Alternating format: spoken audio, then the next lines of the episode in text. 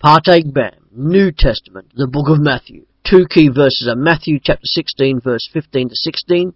He said to them, But who do you say that I am?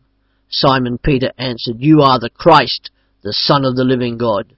And Matthew 28 verse 18. Jesus came to them and spoke to them saying, All authority has been given to me in heaven and on earth. Matthew wrote primarily to Jews who knew the Old Testament. He wrote to present Jesus as the Messiah to Israel and to record Israel's attitude towards Jesus as Messiah.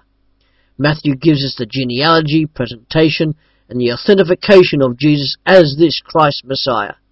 Matthew then shows the nation of Israel's opposition to and subsequent rejection of Jesus as this Messiah, followed by Jesus' rejection of Israel due to her unbelief. He then records the death and resurrection of Jesus. He concludes with Christ commissioning the disciples.